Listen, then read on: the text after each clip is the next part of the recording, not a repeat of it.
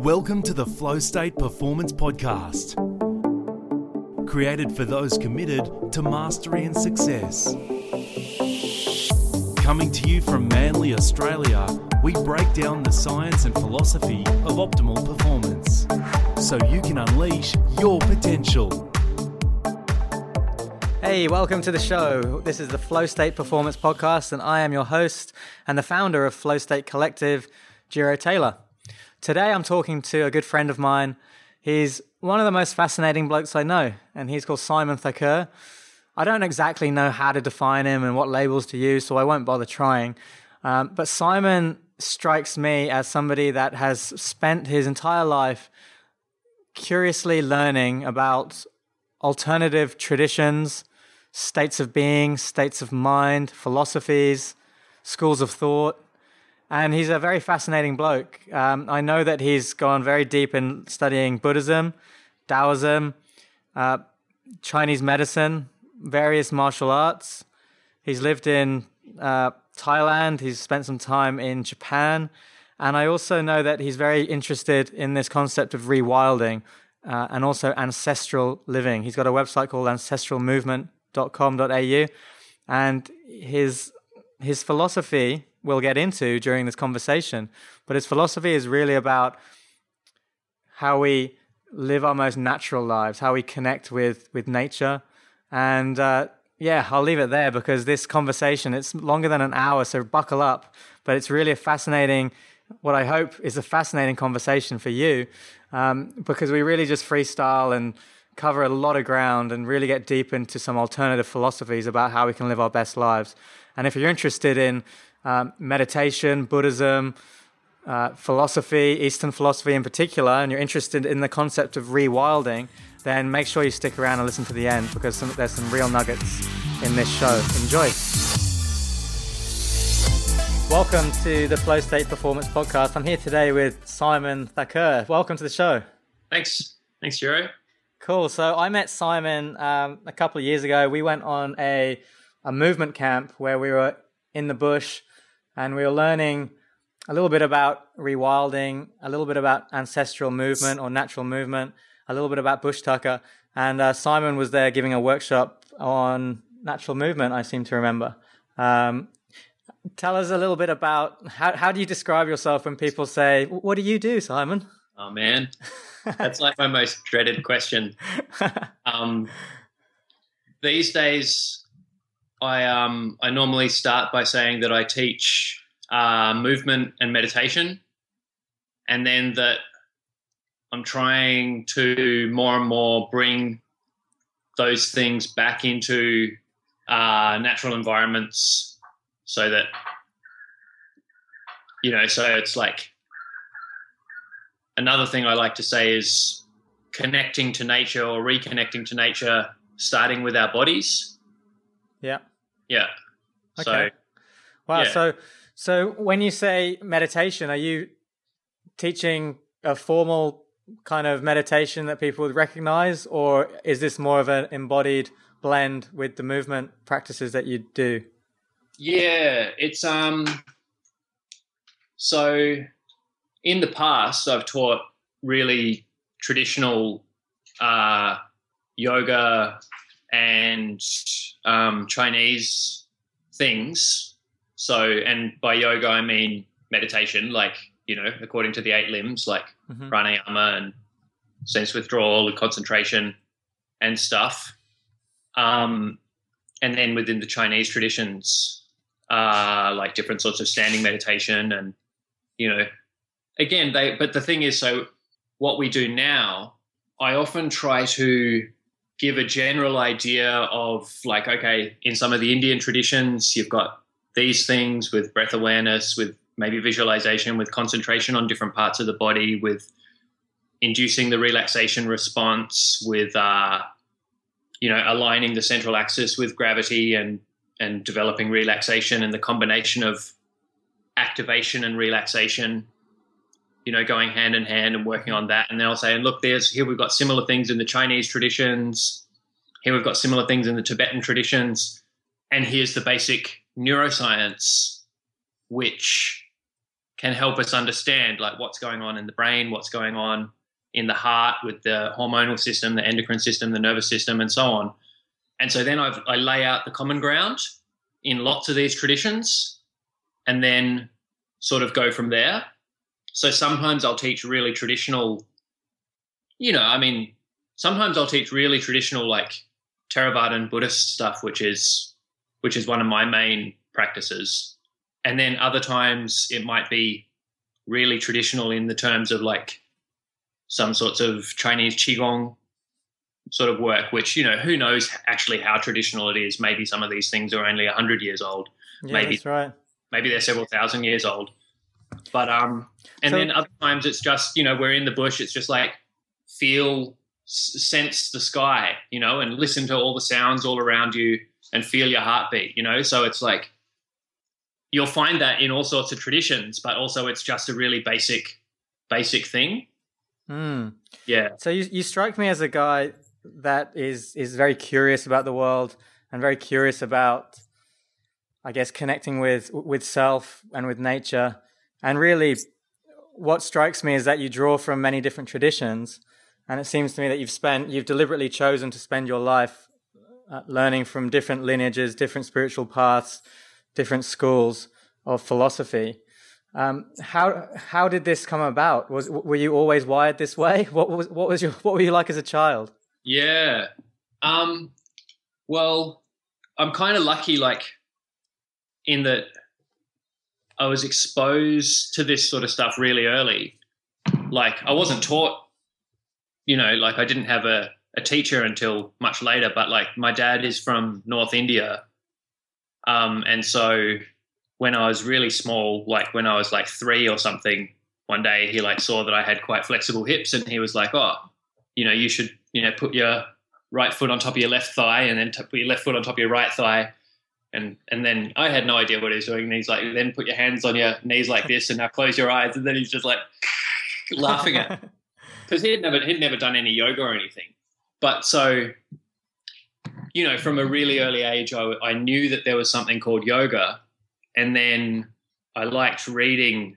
Like my family, we'd go to the public library once a week, you know, so it was like cool. Like I'd see, you know, maybe there are books on yoga, and I've got books on yoga. And one of my best friends, his dad was a judo black belt, and so a bunch of us did judo.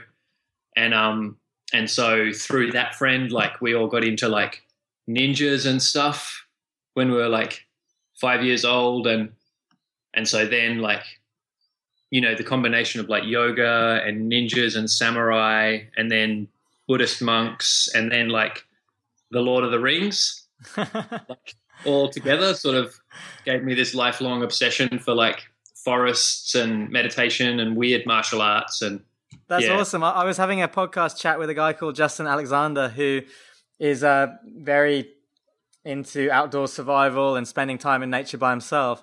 Mm. And I was talking to him about his childhood and his influences. And he says that most of his heroes were mythological, yeah, um, like yeah. the...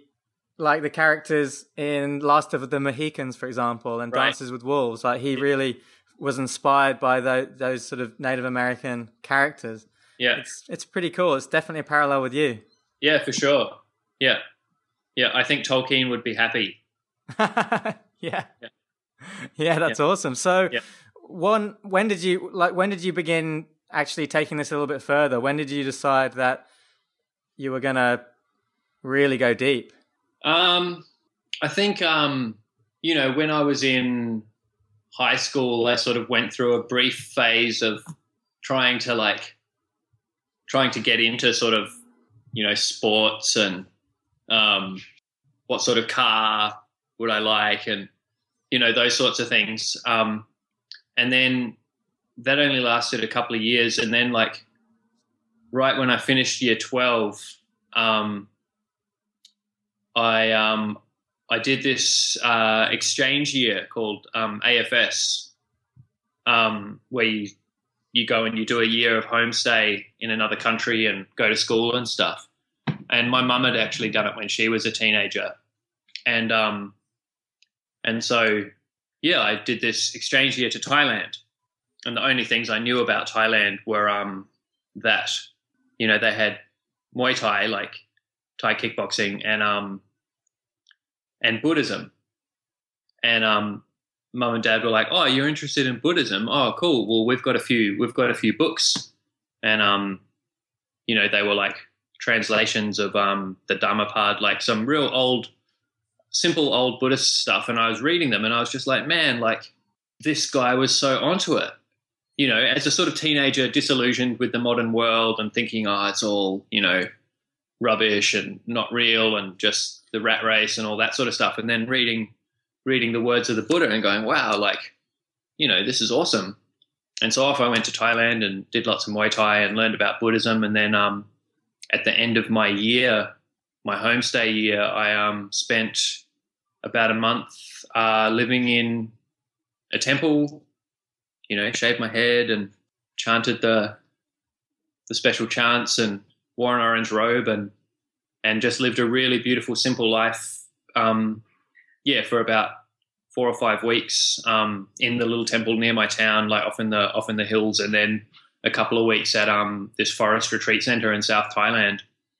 And, um, you know, started meditating, meditating a lot. And like, you know, when you first start meditating, you have all sorts of crazy experiences and, and that sort of thing. And, um, and so that kind of, you know, it just made me, gave me this knowledge that that stuff is really out there, you know, and in some places it's not even that big a deal. It's like, yeah, like if you practice, then you'll change yourself. And if you practice certain things, then you'll find you can find the source of your of your cravings for external things, and you can find that they can be satisfied through, you know, awareness of these little subtle underlying mind-body processes going on all the time. And yeah, so that was that. Like, I was super inspired after that and kind of never looked back.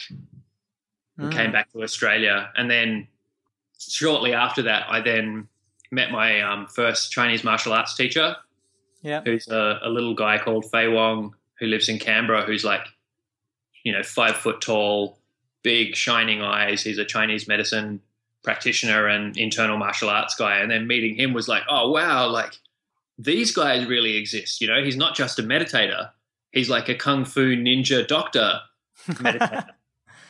And like his physical skills and just the level of like of bliss in his face and and clarity in his eyes and like power in his body, like that.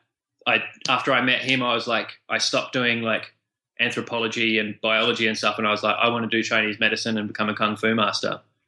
And um, yeah, I'm still working on it, but like, you know, yeah, it was it was those sorts of meetings. Once I met people in real life who yeah. had these skills, then yeah, I never I never looked back.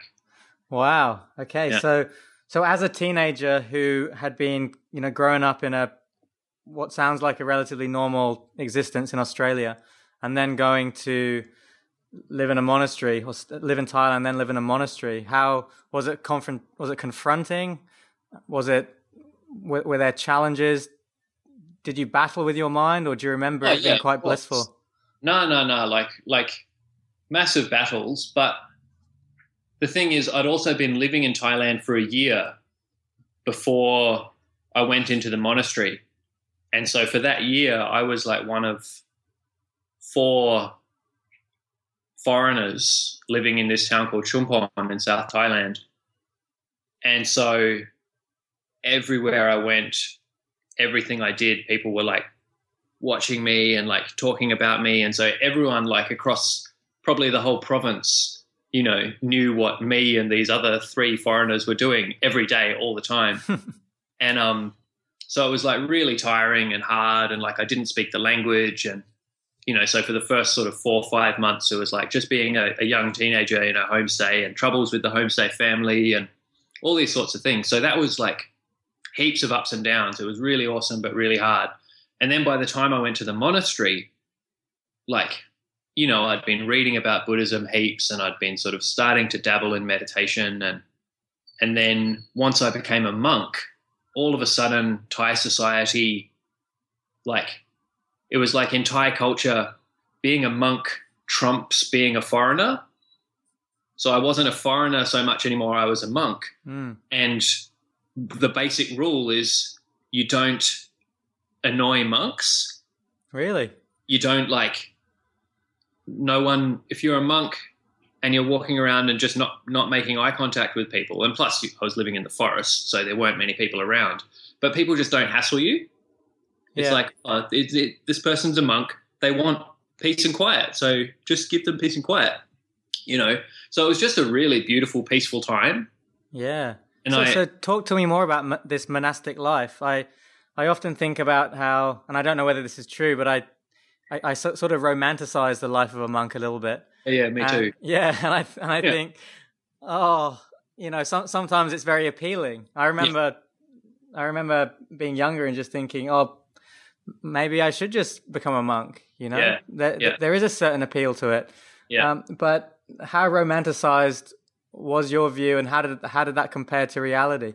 Well, because I was eighteen, um, it was just really cool. it, it was like, sweet, I'm in Thailand, like, got my head shaved, I've got my orange robe, but like you've got you've got two sets, and then Thailand, the robes, they're not like fancy Japanese, like schmick, schmick, like embroidered, whatever. It's like you've got an orange sheet.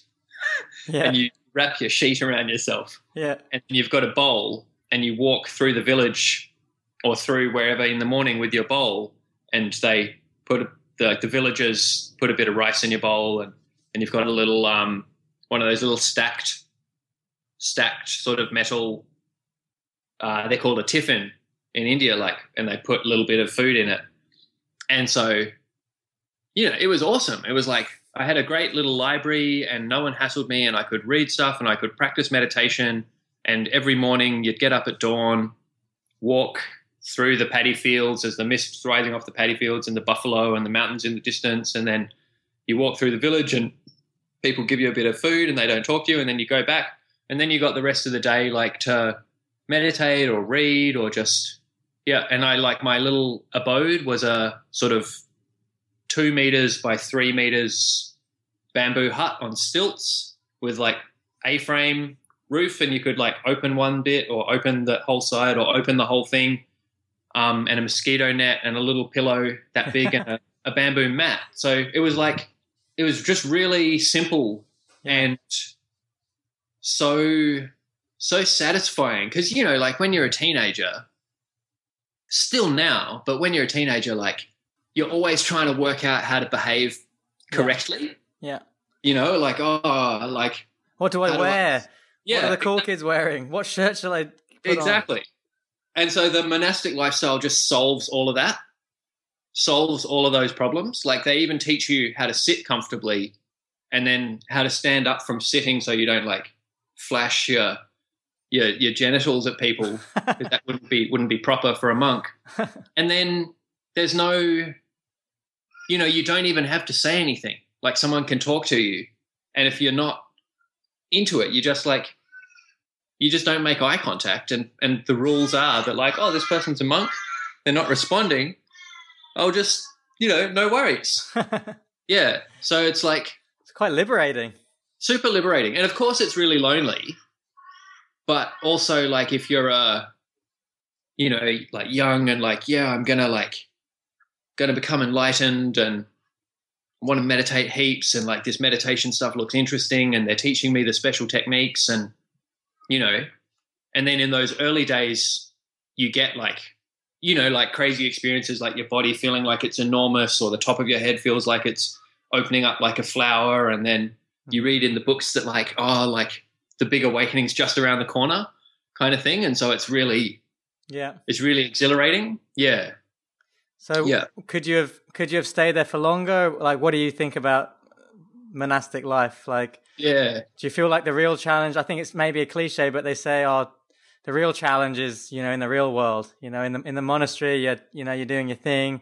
Yeah, and and you're looked after as well in Thailand, like in like Thai society, mm. sort of like Tibetan society, I guess. But Thai society is set up so that like.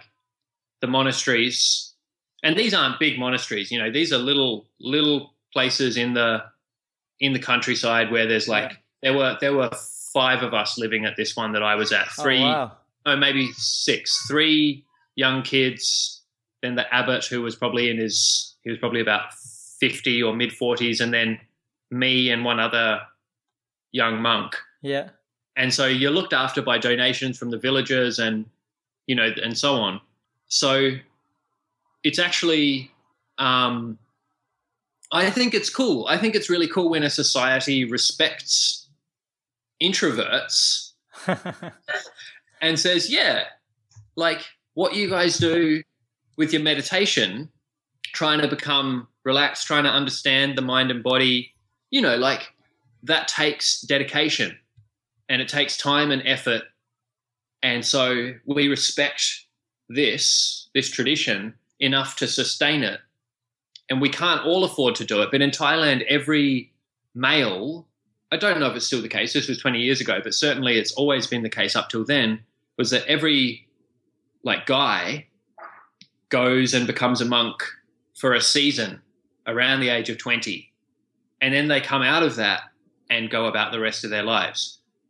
And um, so I think it's cool that like, it's just like a retreat. You get the space to do your practice. Yeah. And then if you want to, you go back into the world. And so for me, when I left the monastery and came back to Australia and went to university, and people are talking about being successful and getting a job and, you know, what clothes to wear and what's cool and what, you know, let's get pissed and all of this stuff. And I was like, whoa, like maybe I should just go back. Hmm. And just do that, because that felt so much more real than this. And then I met my Chinese martial arts teacher mm. and was like, oh, but that stuff's really cool. And I just kind of came around to the idea that like it's really nice to know that Thailand is a place in the world that I know is real, and that there are these monasteries and forest meditation centers, which I know that at some point later in life, if whatever happens, whatever happens, whatever happens, that I know that if I wanted, maybe I could get back there and pick that up again later on. Yeah. Once I'm sick of all this or whatever, you know, I, I don't, now I don't think I will ever do that. But that was what, that was what helped me reconcile that, that dilemma back in those days. Yeah, yeah. Sure. Sure. Yeah. Interesting, man. So, so then you met your Chinese master, um, and with this guy, were you studying internal arts as well as Kung Fu? Was it Qigong and Kung Fu, or was it something different? Well, in in China, like Kung Fu just means martial arts. Okay. Really? Well, it means skill. It means development of skill. So you'd say someone has Kung Fu in martial arts. Yeah. So with him, yeah, it was like what he called it was... um. internal martial arts foundation. So yeah, there was Qigong, there was meditation, but like mostly it was really not glamorous and, you know, really horrible, um, like re- repetitive movement drills. Like his favorite one, his favorite one was this exercise he called chicken legs, which is like walking, walking up and down the hall or the room or your backyard or whatever with your thighs parallel to the ground. So like, you know, legs bent ninety degrees and walking in a straight line. So not going up and down, but just mm. walking along with turning your waist in a particular way. Um, and he was like, yeah, you need to do this one twice a day till you can't walk um, every day for two years and then you won't ever have to do it again. Um, so it's like, yeah, hor- horrible, horrible stuff. Yeah, sounds painful. Yeah. But, um, and he was like, you know, that's doing chicken legs is what will make your meditation good. Really? And you'd say, yeah. Yeah. So you'd say, oh, but what about my back? Or oh, I've got like problems with my feet, or basically any question you asked him, he'd be like, more chicken legs, more chicken legs. And like, I can't relax or whatever. He'd be like, more chicken legs. He's like, if you make your legs strong and then your hips strong, then your back will be strong, then your upper body will be really relaxed, then your heart will be calm, then your mind will be clear. Right. Like, so it was really annoying. Do you still practice chicken legs? Nah, man. Nah, I do. I do practice chicken legs, but not in not that version. That's that's just like the killer version, and and um yeah, I intend to, you know, do it again one day, but like the chicken legs principle is in all of the other martial arts that um yeah. that I've done since. So I still I'm still working on it. Yeah, yeah. Cool. Okay, yeah. so so I can see the influence of uh, Buddhism and Taoism in your life. Yeah. Now there seems to be some other flavors in the brew, in the stew that mm. makes up you. Um, yeah. Talk to me a little bit about some of them. Some other influences. Yeah. So I know that some of the ancestral movement. Right. Um, well, first of all, can you define for us rewilding? Some of the people who are listening to this show, that, that would be a foreign word, a foreign concept. Yeah. And that'd be great to get your view on it. Yeah. Um, so I'm not sure who came up with the term, but um, like it's sort of related to, and in some, in a lot of people coming out of or emerging from um, what some people call wilderness skills or survival skills or whatever. But um, but the rewilding idea, from what I understand, and you know, I'm fairly I'm fairly new to that word and to that to that culture, but I'm I'm really I'm really into it because I think it applies to a lot of what I've been working on. But the idea seems to be more like, um, well, almost like de-domesticating ourselves, right? So that's why that's why there's that idea of like, sure, like rewilding can or often or usually involves things like learning how to forage again, learning the local plants in your area, learning how to live in the wild. Yeah. But then people talk about how rewilding is actually really different to survivalism, because living wild is very different to survival. Survival, you're just trying to get through the day, mm-hmm. just trying to get through the number of weeks or whatever it is until you can get back to your house. Mm-hmm. Whereas rewilding is sort of more about like trying to actually know the land well enough that you're you're working to rejuvenate the land mm. by being there. So so it seems like you've got survival, which is, you know, let's find water and shelter before we die. And yeah. then you've got thrival or thriving, which is let's let's really like thrive and, yeah. and make the most of life and yeah. basket weaving and skinning and using the whole of the animal and the tree and just yeah, whatever's and, involved. And like... and nurturing the animal communities and nurturing the plant communities and, you know, um, and building human communities around that idea of nurturing the land and all of that sort of stuff. And then that idea of, and, you know, this is all very idealistic stuff, right? It's like, it's like super philosophical, and I'm not, I'm not one hundred percent convinced for myself as to, like, for me, I'm sort of trying to honor and reconnect with and reawaken the wild parts of myself. Mm. And I'm not like, you know, like I like reading books. I like, um, I don't know, all of these things. Like we're talking on Skype, you know what I mean? It's like all of these things which are like, yeah, you know, living in a house. Like sometimes I really like being in a house. Sometimes it's the most, sometimes it like makes me want to tear my hair out and smash the walls down and, you know, like all of that sort of stuff. But I'm not sort of like, yeah, I guess you get the idea. There's different streams. Some people might be really hardcore, like civilization, like yeah. agriculture. A, a lot of people in the rewilding world seem to be saying that like agriculture was the biggest mistake we ever made.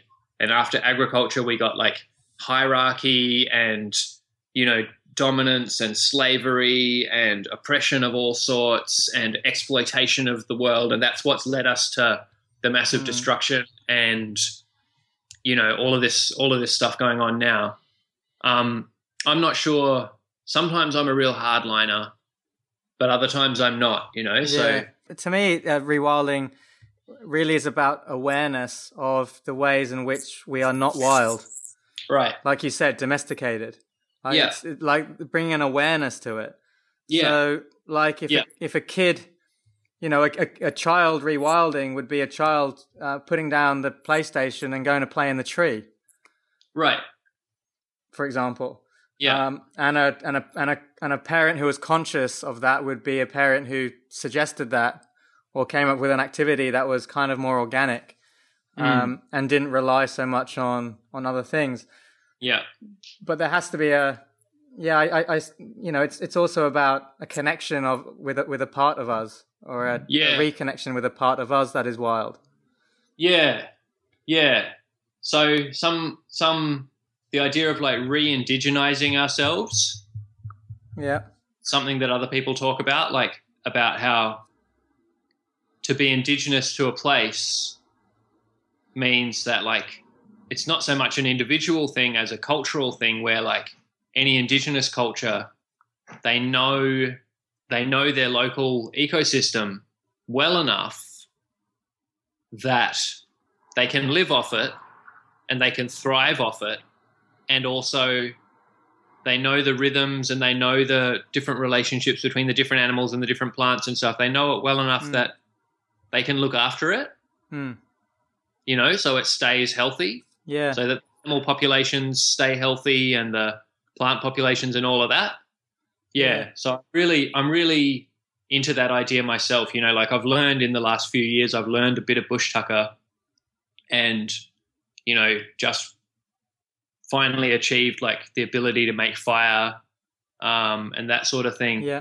I know that like with my foraging, the next step is really to be able to forage.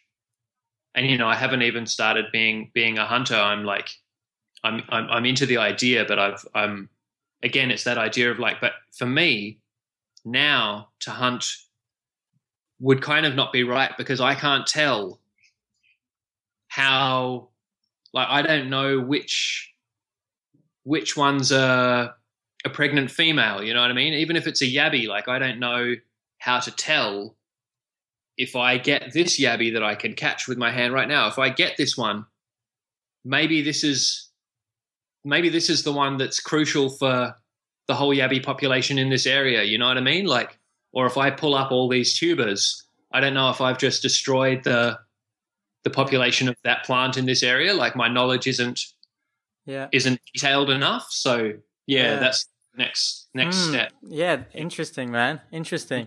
So mm. the, the way I see it, the way I feel it is that there's a f- because of the way our dominant culture has played out, There's there's a lot of people living out there who, who are just constantly thinking all the time, uh, as opposed to living through intuition or letting their instincts um, mm. run. And that's what I mean as the wild side in us, uh, our intuition, our instincts. And what, what I've experienced in my life is that when I'm when I'm in nature, you know, just being in nature, there's there's a part of me that, that becomes reactivated, or it. You know, new, there's like a, you know, I feel re-energized, I feel reinvigorated, I feel yeah. reconnected. Yeah. So there's a part of me that comes alive that was previously being dormant because I'm, yeah. whatever, spending so much time on screens or living inside cubes. Yeah. Does does that resonate with you? Absolutely. So that's that's almost like more where I've been coming from long before I heard the word rewilding. Um, with, and that's where the whole, you know, the ancestral movement idea comes from, is like going, oh, like, like climbing trees or just walking in the bush or like walking through the bush barefoot at night off the trail while trying not to be heard by anyone. You know, these sorts of things where you're like doing stuff and your senses really switch on. Or if you're climbing, like um you know if you're if you're climbing rocks and you're not like you don't have a harness or anything, and you're like, you know, you're gripping with your fingers and your toes and you're working out all the stuff, and it's like, wow, like this is this is what hands evolved to do. And like, or if you're running running through the bush and or you're running on a riverbed and somehow Somehow your feet are landing in the right place. You know, somehow you're picking the spots to run, and you're you're, you're doing all the stuff which like you'd never be able to think your way through it. Yeah. You know, but somehow our bodies know. Yeah. If you're able to get out of the way. Yeah. Right? Yeah. So that's that's that's kind of how I got into this stuff, is after multiple experiences like that. Like, I grew up in New Zealand, so we were running around in the forest all the time. So that was just second nature. And then, you know, schooling and socialization and, you know, all this other stuff, like, and then computers and all this stuff, like, got layered on top of that. And then later on, when I rediscovered it, it was like, wow, like, you know, we're, we have this whole world of inherent innate knowledge, which is kind of asleep. Mm. And yeah, so that's kind of just like you're saying, like trying to find ways to wake that stuff up again. Yeah. What, what I find really fascinating is this connection between, say, the altered state of consciousness that you would have experienced when you were meditating in Thailand, mm. and the state of consciousness when you're sitting in stillness in nature with a tree, mm. for example, and perhaps the state of consciousness you have when you're doing capoeira or surfing, um, and you're not in the way of yourself. You're operating mm. intuitively. Mm. That to me is like, well, I guess what I'm dedicating my life to explore. Um, right. It's, it's very fascinating to me. Yeah. What about yeah. for you? Well, absolutely. Um, yeah. I'm just trying to like, I've, I'm just trying to um, work out, firstly, if I think they're the same, like, so like the meditation and the capoeira, for example, because I, I, I've only surfed like three or four times in my life, so I can't. Yeah. Um, I don't. I'm not sure about that one. But I think like, I think you can draw a distinction between them. Like, this is the distinction between meditation and flow.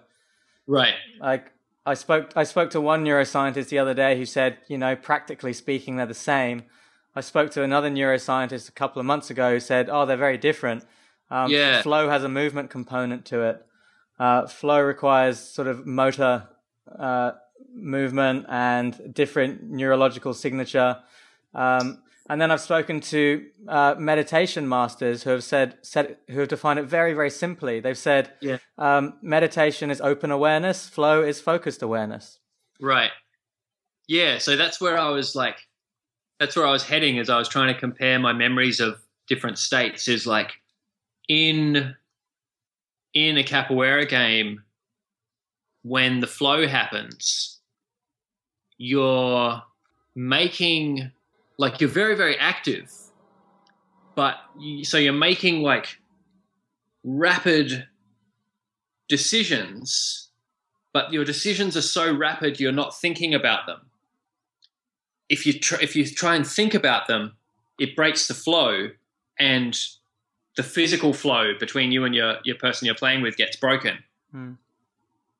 But you're still, you're doing stuff, you're making decisions, and, and it's like, it's, and so then in the, in meditation, because there's so many different kinds of meditation, but for me to like try and make a, make a connection there in my experience is, um, in the, uh, um, Anapana, Anapanasati, the, the Buddha's mindfulness of breathing, um, traditions in, um, in one of the traditions that I practiced in, uh, it's a it's a concentration practice, and you're repeatedly trying to repeatedly bring your attention over and over and over and over and over and over back to the one spot. And so what's going to happen is your mind's going to be going, wanting to go all over the place, and you're just bringing it back to this one spot. And then, you know, as you get more sensitive, at first you think, yeah, sure, I'm paying attention here.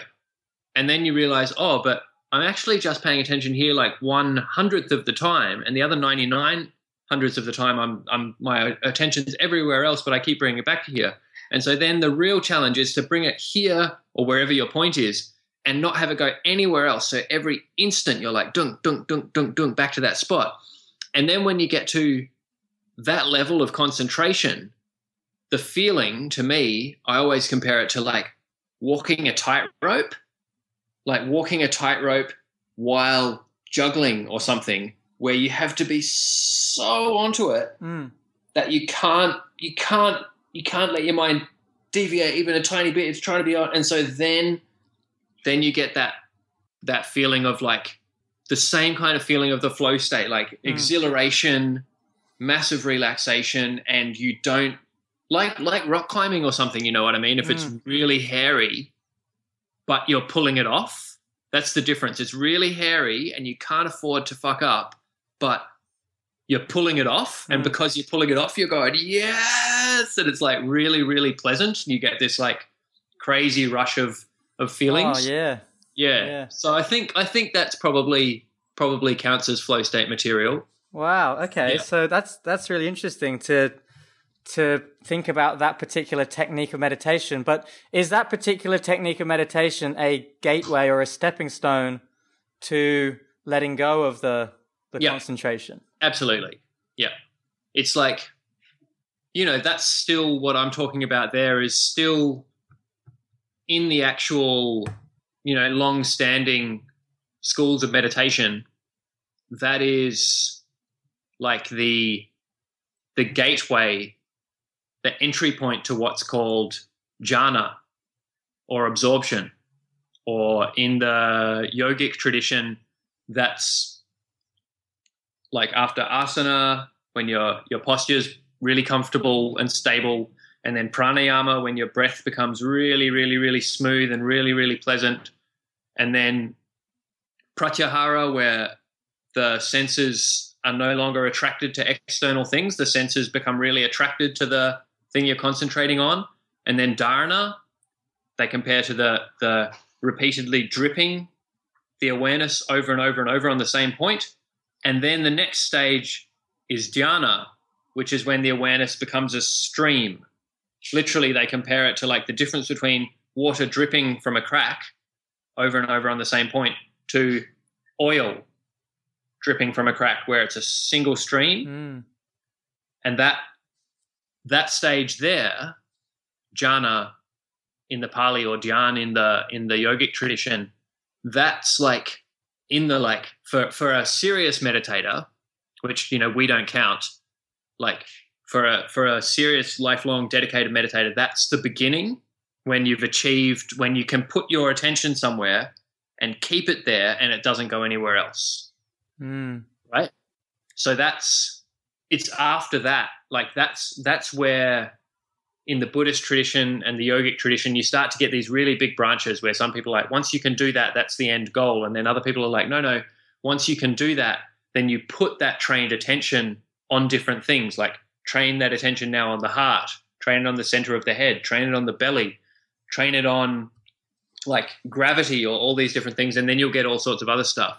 And then the Buddhists are like, no, no, no, the insight, so concentration or tranquility then leads to insight, and you develop insight by really carefully observing what happens on the edge of absorption, because mm. in absorption, the ego, the idea of the self, disintegrates, and then on the edge of absorption, the ego builds itself back up again and you reestablish your personality.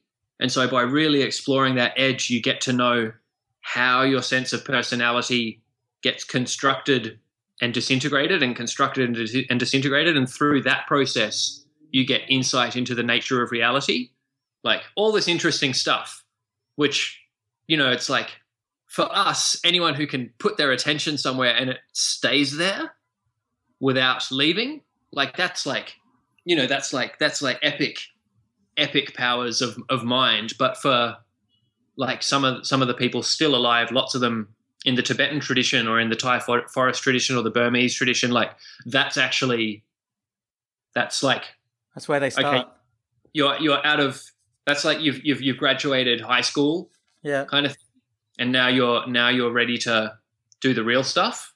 Yeah. And what, and what's involved in the real stuff?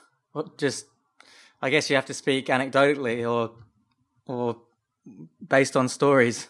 Have you, um, have you ever read The um the Yoga Sutra? Yeah. Patanjali's Yoga Sutra? Yeah. yeah. So Years like ago.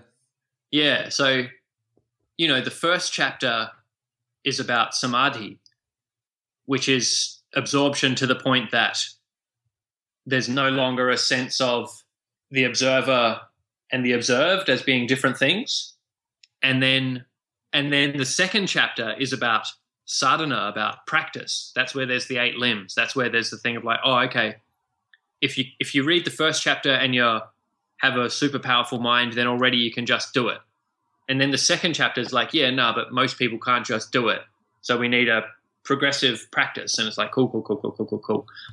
And then um, I think it's the the third chapter goes on to like, once you've really developed your mind, then how to take it through those last steps. And then the fourth chapter is all about um, like they call it cities, um, just really psychedelic, like knowing, like knowing stuff that you're not supposed to be able to know, you know? And like, so when you read it, it just sounds like fantasy, mm. fantasy stuff. Like, really? Yeah. Like, you know, like knowing, reading people's, reading people's emotional state and knowing everything, knowing, knowing everything they're feeling just by looking at them. And, you know, lots of stuff that like, it's like, it, if you, if you, it, it would be easy to translate things as just straight up psychic powers. Yeah. And my tendency is always to try to rationalize them according to what I know of neuroscience and stuff. But it's like, what, what makes it really interesting for me is that from my understanding of, of, of neuroscience, the chapters on practice in the Yoga Sutra, they map really, really well to things of neuroplasticity and, and understanding the links between the autonomic nervous system and the mind and the attention. And like, they're really, it's like, yeah, you, It, it's it's legit. It's totally legit. And then you get into the later chapters and it's starting to get into this really wacky stuff where like, you know, like because the, the whole thing of like, you know, time distortions, yeah. space distor- distortions, the sense of the self dissolving into the world yeah. or multiple selves or all this sort of stuff. It's like, yeah, okay, like I can see that like if your attention is trained so strongly that it can zoom in on things or it can filter, it can block out all sorts of other stuff. And, you know, self distortions and time distortions and space distortions, it's like, yeah, okay, crazy stuff, crazy stuff can start to happen if you can train the attention. It's almost like it's almost like training the attention to this level. Um, it, it's like the, the shortcut to that seems to be ayahuasca or plant medicine. You know, yeah. You know, one involves many, many, many, many years of practice, and the other one involves sitting down and drinking a brew.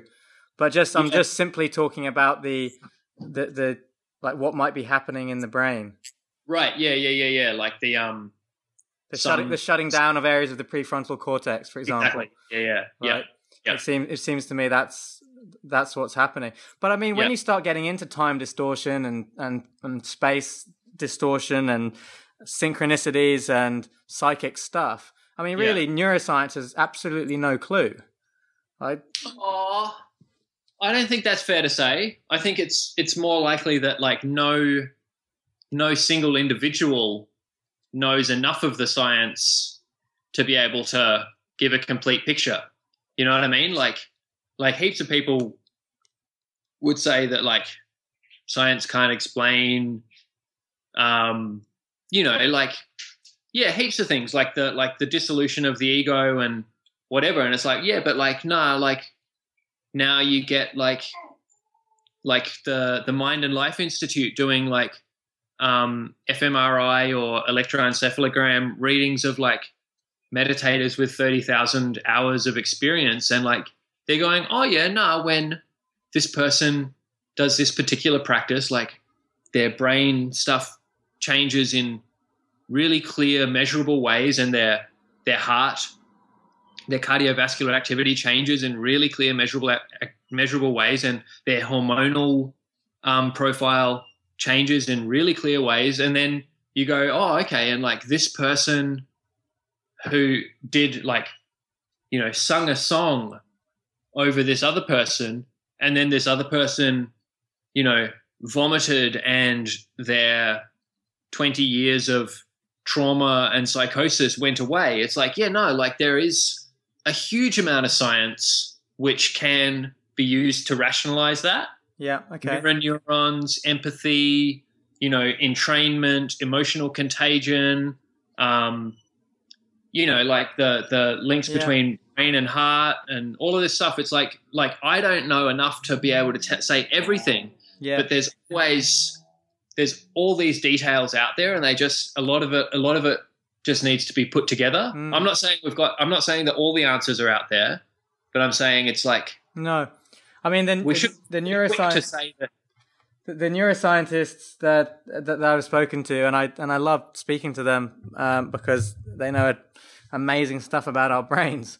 Um, and it seems that you know the, the academic consensus about consciousness is mm. is that it's located within the, you know, it's located within our own brains, and as opposed to this theory of like the radio transmitter theory that consciousness right, right, right. is a field, yeah, that we all tune into, um and it seems to me like those those who call themselves uh inverted commas spiritual, and you know they, they like to talk about um you know collective consciousness and things like this, and the, the academics in the neuroscience world are sort of like you know like, like laughing to themselves, scoffing, because they've they've shown abs- there's been absolutely no evidence of this so-called collective consciousness.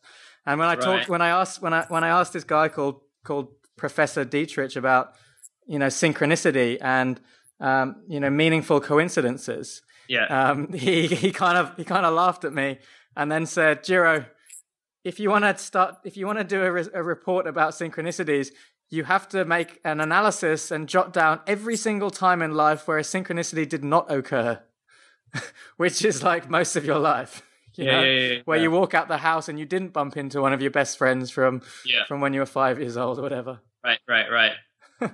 yeah, yeah, yeah, totally.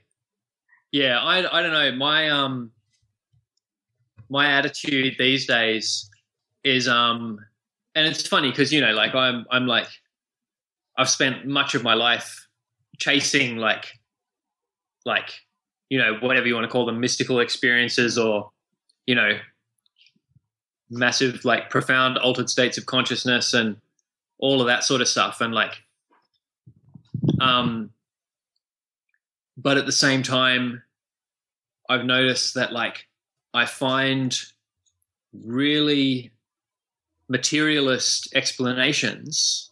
And that's when we're talking about neuroscience, we're talking, we're talking about like tubes of, of goo, right?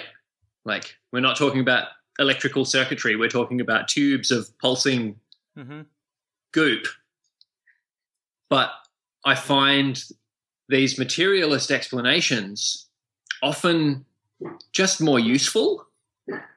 Mm. Like, you know, and, and to, to understand neuroscience to the point that it becomes useful takes, you know, maybe a year of reasonably not not hardcore study, but a year of like even just a year of dabbling gives you enough to be like, oh, okay, there's heaps of, you know, like like mirror neurons, right? Like like empathy, the neuroscience of empathy or the neuroscience of pain, um, the um, you know, things like cognitive bias, like like um pattern recognition or like uh like pareidolia, the the tendency to see patterns, like see faces in the trees and see faces in the clouds and mm. all these things like um and then like that's why evolution for me is like so useful. Studying evolutionary biology is to go, right, okay, let's just go,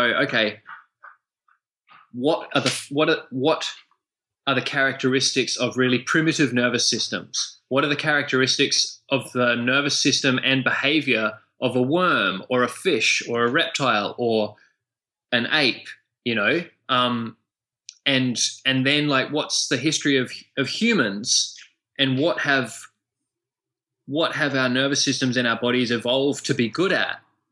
And, like, try and try and establish some basic principles to put things in context and then, like, start to think along those lines because... Mm. You know, like when you think of like group consciousness and stuff, like if you had no interest in evolutionary biology, you might just be like, ah, ah, it's rubbish. But then if you go, no, hang on, we're a social primate species.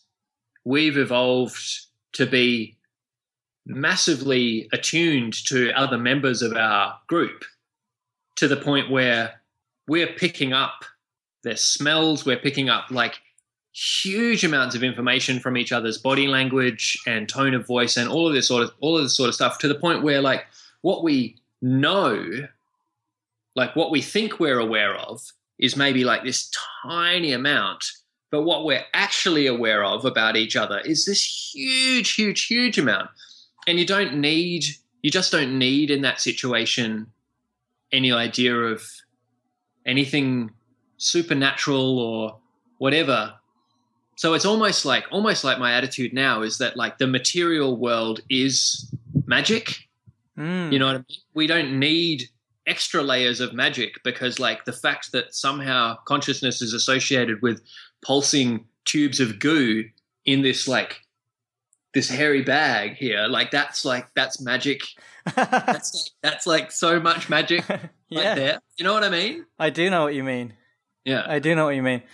Yeah. So, do you feel like the supernatural explanations of things have been man's attempt to rationalize in a world where we couldn't have a look at these pulsing tubes of goo in the past?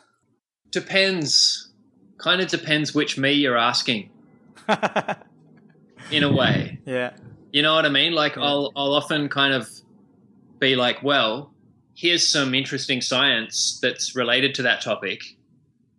And then I'll also be like really curious about what the people in the Amazon or Indigenous Australians or, you know, what do the Maori have to say about this? Like what do what do the Kalahari Bushmen think, mm. you know what I mean? And go like, well, we're living, we're partly living in the three-dimensional physical world, but we're almost mostly living in a world of stories, right? Mm.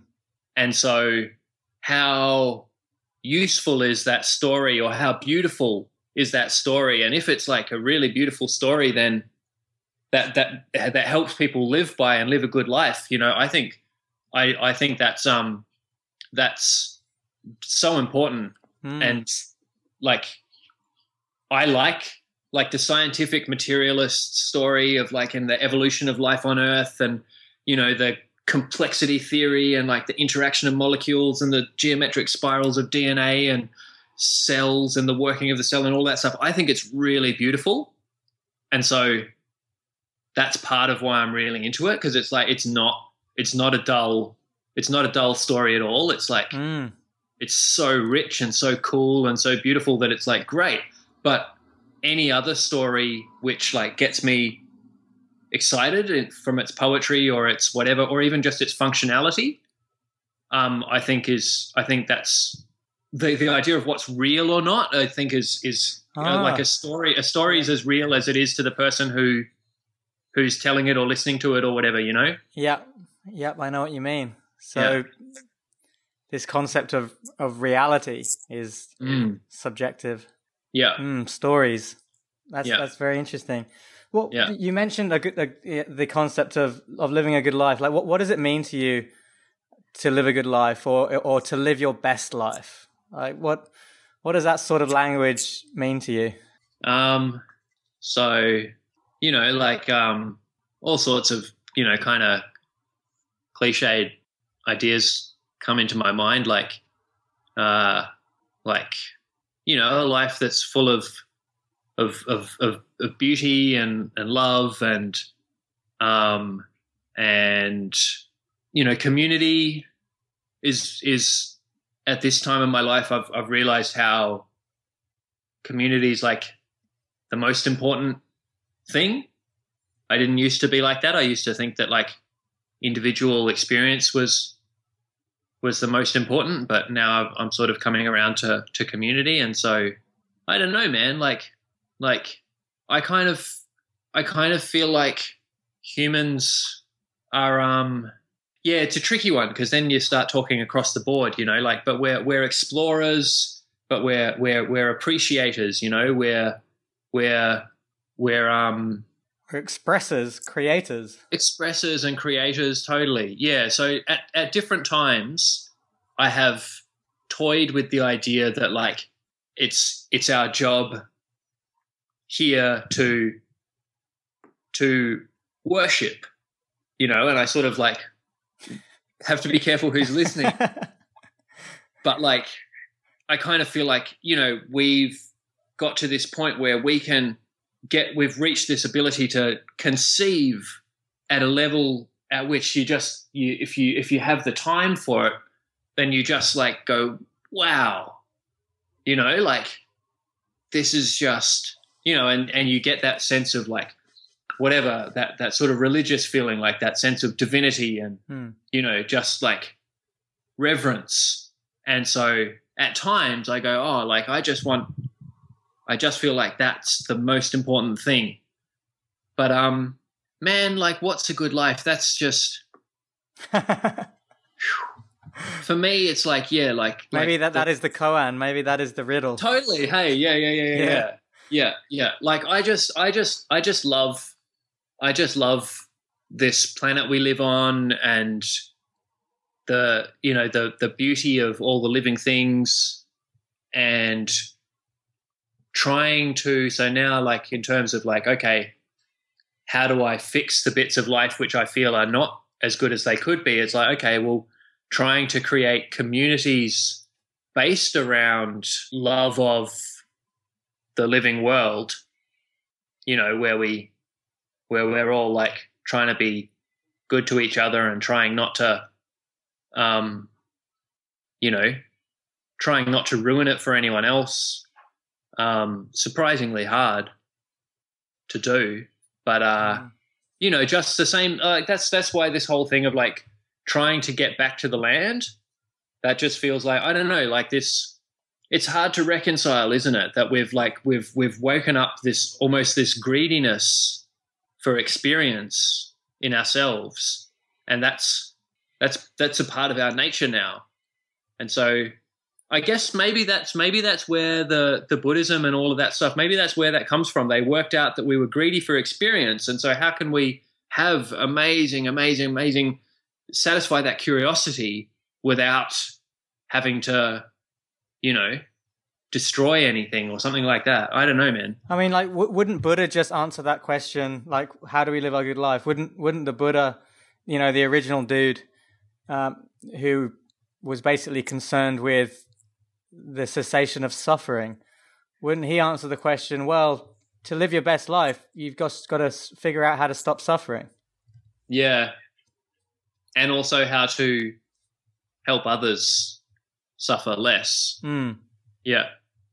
Yeah. But, you know, like th- this is another cool thing that I'm thinking about all the time now, like with this growing interest and um, meeting more people and learning more um, within this idea of rewilding and learning about indigenous um cultures of different sorts, and this idea that like a good a good life can just be having a really clear sense of our place in the world and having a really clear and strong felt sense of relationship with all the other creatures living around us. Mm.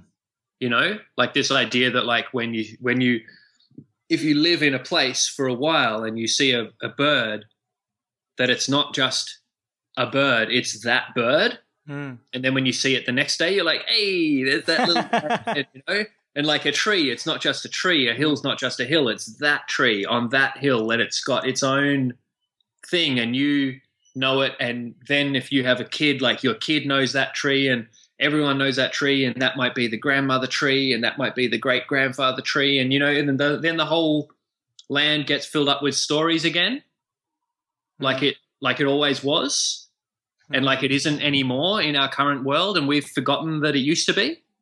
Mm. And so I sort of have this idea now that like the Buddha was already reacting to a really a sick society, a disconnected society where there were kings and princes and slaves and poor people, you know, and all of this, like, and they were agriculturalists, they were city builders, they were living in, in walls, closed off from the world.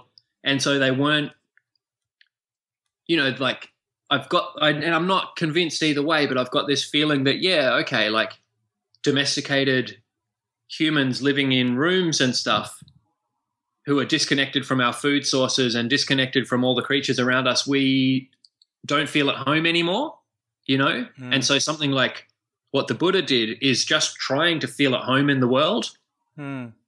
you know, and maybe, and I've been, you know, met a few people like um recently who are telling stories about, you know, really old indigenous cultures where the idea of suffering is different because it's just like they're, because they're properly at home. Yeah. You know, like they have yeah. relationships with everything, and so I'm I'm thinking along these lines these days, and it's quite yeah. an interesting one to try and try and work out. That's interesting because I, th- I think like the the worst thing that you could do to some original people is take them away from their land and their family. It's mm. it's that's like that's like torture. That's yeah. like the most painful thing you could do, even if you were feeding them, and you know what I mean. Right. And um. Yeah, I think that's interesting, this idea of away from home. I, yeah. I was I was reading a meditation book by a guy called Lawrence Lashan, and he said that uh, he gathered many, many scientists who were all meditators, and they were solving the they were asking each other the question, why do we meditate? And they were going all in a circle, and they couldn't converge on a central answer. It was all disparate until one person piped up and said, I meditate to come home. Right. And at that moment, everyone in the room just started nodding in, yeah, yeah, in yeah. agreement. It was like, totally. Yeah, yeah. That's it. Yeah, yeah, yeah, yeah, yeah, yeah. So fully. That's maybe that's it. A, a life, a life well lived is a life where we where we're at home.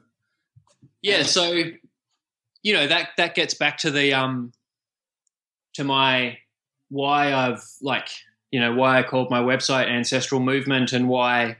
Of all the things that one can do and all the angles that one could push, like I'm pushing this like ancestral idea is this idea that like we as a culture, and, you know, I can't speak for everyone, but like, like when I was in school, I learned history, and history spanned like six thousand years. And before that was prehistory, and prehistory was just this kind of like blah, cavemen, something, something, don't know. And then we started building cities and da-da-da, and that's all cool. But, like, we've lost our sense of ancestry.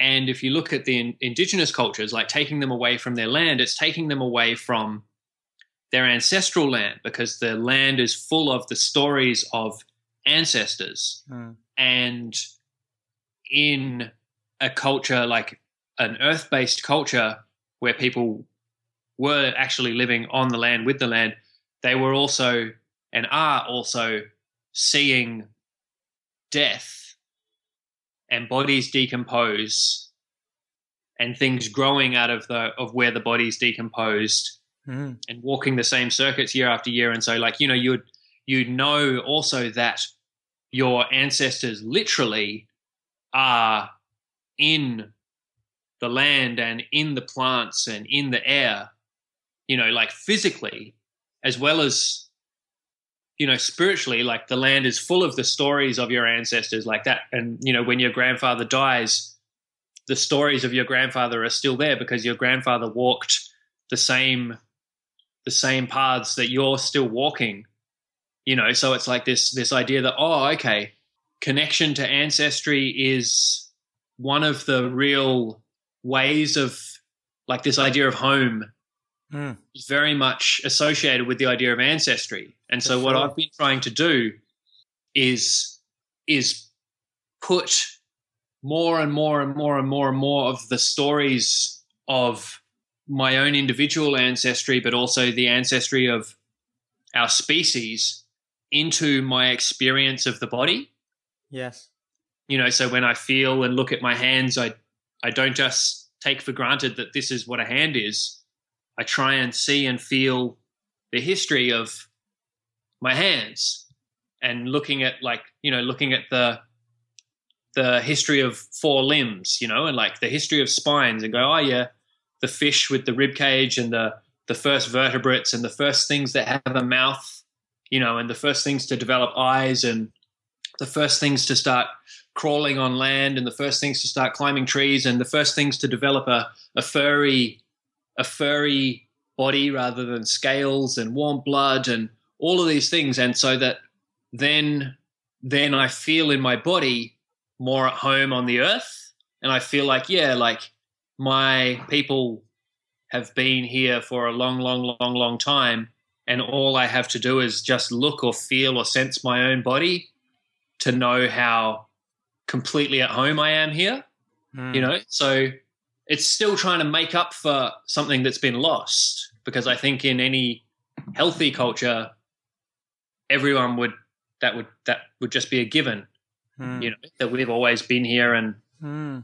and we're totally at home. But, um, yeah, I feel like that's, that's another part of it is, um, is actually, and this is something that one of my, one of my friends, um, told me that, um, when he was, uh, doing a lot of stuff out in, I think it was the Kimberley, and he was, you know, he's a, he's a white guy, um, Jeff Berry. I'm not sure if you know Jeff, but, um, he was asking, asking these guys, like, what can, what should we do? Like for, to help, you know, to be in solidarity with Indigenous Australians, and what should we do to try and repair some of the damage that's been done here, and to try and live, live better on this land. And, and, um, these, these elders up there were saying, like, you need to learn your story. You know, you need to find out who your grandparents were, who were your great grandparents, like where do you where do you come from? What kind of people are you? You know, like what brought you here? Like what's the story of you guys becoming here? Because that's your dreaming, you know? And we've all kind of, we're so fresh and new that we don't think it's important anymore. But it's like, yeah, it's um huh. It's a great source of wisdom, you know? Yeah. Yeah. I mean, it's our, it's our roots, isn't it? I mean, yeah. we, when I think about ours as a culture, just broad brush, Western world, so much immigration that's happened. We, we're all displaced. Yeah. And I just, I, I just think about a, a, a tree that's been ripped out of its roots. Right. You know? Um, yeah.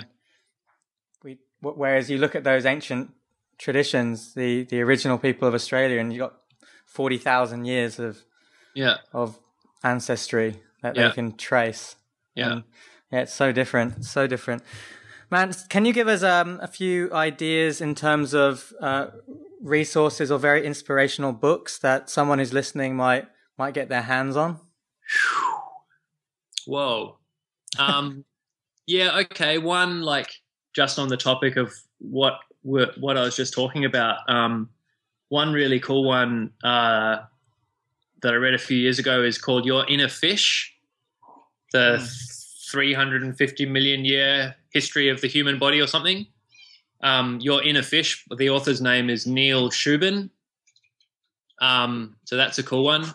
Um, um, another great one, okay, on the the basic neuroscience of of everything to do with the body and communication between bodies and all of that sort of stuff, is called um, The Body Has a Mind of Its Own. Have you read that one? No, who's that by? Um, by a science journalist called Sandra Blakeslee.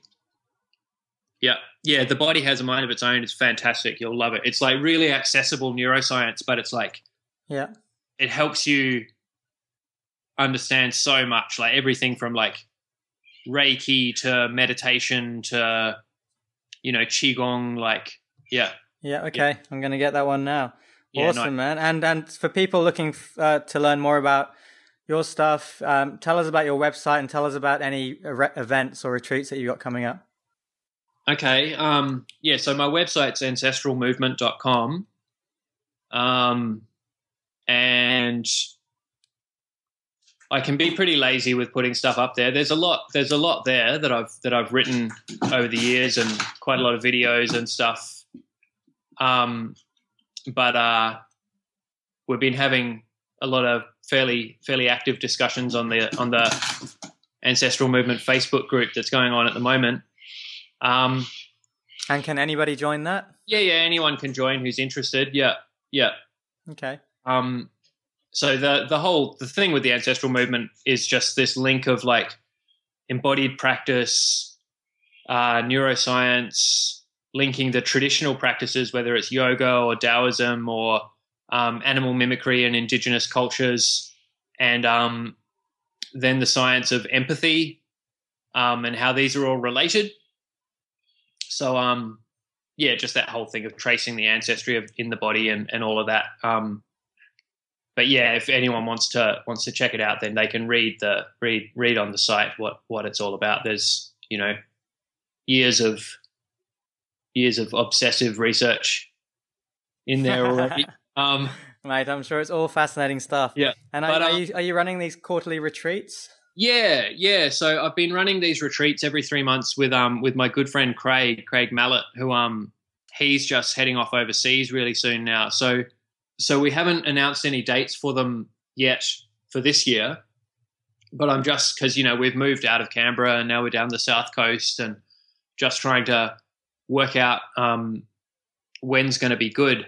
So, um, yeah, in Araluen in New South Wales, where we we camp in the bush for like five or six days. The last one was for ten days, and um, we built a mad jungle gym out there, and there's a beautiful river, and we do all sorts of movement stuff and meditation stuff, and get guest teachers in to teach us bushcraft and you know rewilding and foraging and dancing and um, making stone tools and all sorts of cool stuff. It's it's it's really fun. Sounds um, really you've cool. been you've been you've been putting I know, off. I know, I know. I'm I'm due. I, I definitely want to yeah. come.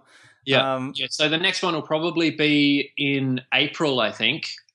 Um, but you'll have to get back to me on that. Yeah. Otherwise, I'll be I'll be teaching workshops in Melbourne and Sydney and um, Newcastle coming up, and probably Byron again later on in the year. And yeah. Awesome. Awesome. Yeah. Cool, man. So we'll wrap up the, the podcast interview there. And thank you so much for, for being on the show. It's been really, really interesting. It's been like having a, yeah.